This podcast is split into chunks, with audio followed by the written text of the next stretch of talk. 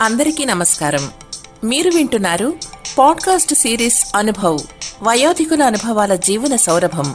Heritage groups మరియు national institute for social defence ministry of social justice and empowerment government of India media for community foundation New Delhi సంయుక్త చొరవతో Shri Alok Varma doctor R Sridhar కలిసి రూపొందించిన project. Shrimati Shailaja Suman Zahed ఫారూకీల సమన్వయ కార్యక్రమమే అనుభవ్. వయోధికుల అనుభవాల జీవన సౌరభం వైద్యులు ఆసుపత్రులు వృద్ధాశ్రమాలు కార్యాచరణ కేంద్రాల వివరాలు అందించి న్యాయపరమైన మార్గదర్శకత్వంలో భావోద్వేగాలకు మద్దతునిస్తూ వృద్ధుల దుర్వినియోగం నిరాశ్రయుడైన వృద్ధులను రక్షించడం వంటి వాటికి సంబంధించిన సమాచారం కోసం సీనియర్ సిటిజన్ల కోసం జాతీయ toll free help line number one four five six seven. Toll free number మరొకసారి ఒకటి నాలుగు ఐదు ఆరు ఏడును సంప్రదించవచ్చు. హెరిటేజ్ ఫౌండేషన్ హైదరాబాద్ సమర్పణలో అనుభవ్ వయోధికుల అనుభవాల జీవన సౌరభంలో మిమ్మల్ని ఇప్పుడు పలకరిస్తున్న వారు Akashvani Hyderabad retired assistant director CS Rambabu. అందరికీ నమస్కారం. నా పేరు సిఎస్ రాంబాబు. ఆల్ ఇండియా రేడియోలో అసిస్టెంట్ డైరెక్టర్గా పనిచేసి రిటైర్ అయ్యాను. దాదాపు ముప్పై నాలుగేళ్ళ అనుబంధం ఆకాశవాణితో ఆకాశవాణితో ఏర్పడ్డ అనుబంధం సంగీత సాహిత్యాల పట్ల ఒక ఆసక్తిని పెంచింది ఎంతోమంది కళాకారులను ఎంతోమంది సాహితీవేత్తలను కలుసుకునే అవకాశం కల్పించింది. దానివల్ల సాహిత్యం అంటే ఆసక్తి పెరిగింది. ఆకాశంలో చేరటం వలన కథా ప్రక్రియ పట్ల ఆసక్తి పెరిగి కొన్ని కథలు రాసే అవకాశం కలిగింది. ఒక కథల సంపుటిని కూడా వెలువరించాను. దాని పేరు పసిటి మనసులు. నా రిటైర్మెంట్ కానుకగా ఆకాశవాణి మిత్రులు పసిటి మనసులు అనే శీర్షికతో నా కవితలు కూడా ప్రచురించారు. ఆకాశవాణి కళాకారుల నిలయం కోవిడ్ సమయంలో కూడా మేమందరం పనిచేస్తున్నప్పుడు ముఖ్యంగా రెండు వేల ఇరవై మార్చి నుంచి రెండు వేల ఇరవై ఒకటి సెప్టెంబర్ నేను రిటైర్ అయ్యే వరకు కూడా అనేక కార్యక్రమాలు ఆకాశవాణి కోవిడ్ మీద చేసింది. ఒక సామాజిక బాధ్యత ఉన్నటువంటి మీడియాలో పనిచేయటం అదృష్టంగా భావిస్తూ నేను చదవబోయే కథ పేరు చైత్రవెన్నెల ఆ కథ మీ అందరి కోసం చదువుతాను. కొన్ని రోజులుగా నిఖిల్ ఎక్కువగా మాట్లాడటం లేదు. కారణం తెలుసుకుందామంటే మాట్లాడే అవకాశం ఇవ్వట్లేదు రామారావుకి సీతకి. ఇంతకీ సీత రామారావులు నిఖిల్ తల్లిదండ్రులు. నిఖిల్ ఇంజనీరింగ్ ఫైనల్ ఇయర్లో ఉన్నాడు బ్రైట్ స్టూడెంట్. మధ్యతరగతి కుటుంబాల్లో పేరెంట్స్ ఆశలన్నీ పెద్ద పిల్లాడి మీదే ఉంటాయి. కుటుంబాన్ని ఆదుకుంటాడనో తర్వాత పిల్లలను జాగ్రత్తగా చూసుకుంటాడనో ఇలా అనేక కారణాలు ఉన్నట్టే రామారావుకు నిఖిల్ మీద ఎన్నో ఆశలున్నాయి. నిఖిల్కు ఒక చెల్లెలు కూడా ఉంది తన పేరు నీల. ఇంటర్మీడియట్ చదువుతుంది. నీలను డాక్టర్ని చేయాలని సీతారామారావులు కలకన్నా అంతకన్నా ముందే నిఖిల్ నీలకు ఆ కళను ఎక్కించేశాడు. ఇంట్లో అయినా కాలేజీలో అయినా నిఖిల్ చాలా యాక్టివ్. అలాంటి నిఖిల్ కొద్ది రోజులుగా సైలెంట్ అయిపోయాడు. ఎప్పుడూ తలుపేసుకుని ఉంటాడు. ఏం చేస్తున్నాడో చెప్పడు. ముందుగా ఈ విషయాన్ని గమనించింది సీత. కీడి శంకిస్తూ విషయాన్ని భర్తకు చెప్పింది. ముందు భార్య భయాన్ని కొట్టిపడేసిన రామారావు కూడా అనుమానం రోహిణీ కార్తె ఎండలాగా కాల్చేయసాగింది.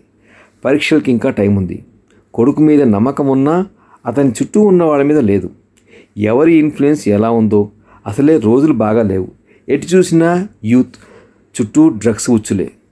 ఇలా ఆలోచనలు చుట్టుముట్టేస్తుంటే ఒక నిర్ణయానికి వచ్చాడు రామారావు. దాన్ని భార్యకు చెప్పాడు. నిఖిల్ బయటికి వెళ్తే తన రూమ్ వెతకాలి అనుకున్నాడు. అదేమైనా క్లూ ఇస్తుందేమో అనే ఆశ రామారావుది. అలాంటి అవకాశం కోసం ఎదురు చూస్తుండగా ఒకరోజు నిఖిల్ బయటకు వెళ్తానని తల్లికి చెప్పి వెళ్ళాడు. అప్పుడే ఆఫీస్ నుంచి ఇంటికి వచ్చినటువంటి రామారావు చెవిలో ఆ విషయాన్ని వేసింది సీత. అంతే. బట్టలు మార్చుకోకుండా కొడుకు రూమ్లోకి వెళ్ళి ఏమైనా క్లూ దొరుకుతుందేమోనని భయం భయంగా వెతకసాగాడు. ఎలాంటి అవాంఛనీయమైనవి దొరకకుండా చూడమని తనకు తెలిసిన దేవుళ్ళందరినీ ప్రార్థిస్తున్నాడు. కొడుకు ల్యాప్టాప్ పక్కనే రెండు వేల ఇరవై రెండు డైరీ కనిపించింది. అది తనిచ్చిందే అనుకున్నాడు రామారావు. ఇప్పటి పిల్లలకు డైరీ గురించి తెలియదని ఒకవేళ తెలిసినా డైరీ రాసే అలవాటు మాత్రం ఇంపాసిబుల్ అన్న నిర్ణయానికి ఎప్పుడో వచ్చేశాడు రామారావు. డైరీని చూడగానే దాన్ని వాడుతున్నారో లేదో చెప్పేసి అలవాటు ఉంది రామారావుకి. అలా ఆ డైరీని చూడగానే కొడుకు డైరీ వాడుతున్నాడని అర్థమైంది రామారావుకి. ఇంకొకళ్ళ డైరీ చూడొచ్చా లేదా అన్న మిలియన్ డాలర్ల ప్రశ్న ఎదురైంది రామారావుకు. తప్పని తెలిసినా ఆ డైరీ క్లూ ఇవ్వకపోదు అనుకుంటూ డైరీని తెరిచాడు. మొదటి నెల నెలన్నర వరకు డైరీ అంతా లెక్కలు కొంత నోట్స్ కొన్ని డయాగ్రామ్స్ కనిపించాయి. ఒక చోట రామారావు ఆగిపోయాడు.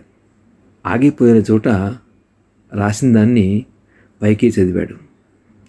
ఏప్రిల్ పదమూడవ తేదీ బుధవారం. అమ్మా నాన్నలు తమతో మాట్లాడటం లేదని చాలా బాధపడుతున్నారు.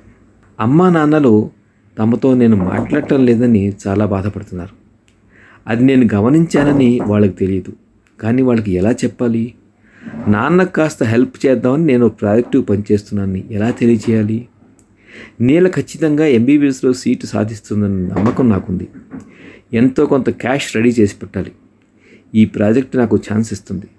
దాంతోపాటు ఈ నెలలో అమ్మా నాన్నల వెడ్డింగ్ యానివర్సరీ. వాళ్ళకు సర్ప్రైజ్ గిఫ్ట్ ఇవ్వాలి. అక్కడితో ఆగిపోయింది డైరీ. మళ్ళీ ఏవో నోట్స్ డయాగ్రామ్స్ ఉన్నాయి. రామారావుకు కళ్ళమ్మడి నీళ్ళు తిరిగాయి. ఆ డైరీ అక్కడే పెట్టేసి భార్య దగ్గరకు వెళ్ళాడు. తన చేతులు తీసుకుని కళ్ళకత్తుకున్నాడు. భర్త ఆకస్మిక చర్యకు తెల్లబోయిన సీతను దగ్గర తీసుకుంటూ చెప్పాడు. రేపు మన పెళ్ళి రోజు గుర్తుంది కదా? దాన్ని గుర్తుంచుకుని నీకు స్పెషల్ గిఫ్ట్ తేవడం కోసం వెళ్ళాడు నీ కొడుకు. ఆ తర్వాత కొడుకు డైరీలో రాసుకున్న విషయాలన్నీ భార్యకు చెప్పాడు. ఈసారి సీత కళ్ళు కన్నీటి సంద్రాలయ్యాయి. అప్పుడే కాలింగ్ బిల్లు మోగింది. ఎదురుగా నవ్వుతూ చేతిలో ప్యాకెట్లతో నిఖిల్ నీలలు. కొడుకు కష్టాన్ని రికార్డ్ చేసిన డైరీకి కృతజ్ఞతలు చెప్తూ కొడుకును ఆలింగనం చేసుకున్నారు సీతారామారావులు. ఊహించని ఈ పరిణామానికి చైత్ర పున్నమి చంద్రుడు కూడా ఆనందంతో ఇంకొంచెం వెన్నెల ధారను కురిపించాడు. ఇదండి డైరీ చుట్టూ అల్లినటువంటి చిన్న కథ. మీ అందరికీ ఈ కథ నచ్చిందని చెప్పి ఆశిస్తూ సెలవు తీసుకుంటాను. నమస్కారం అండి.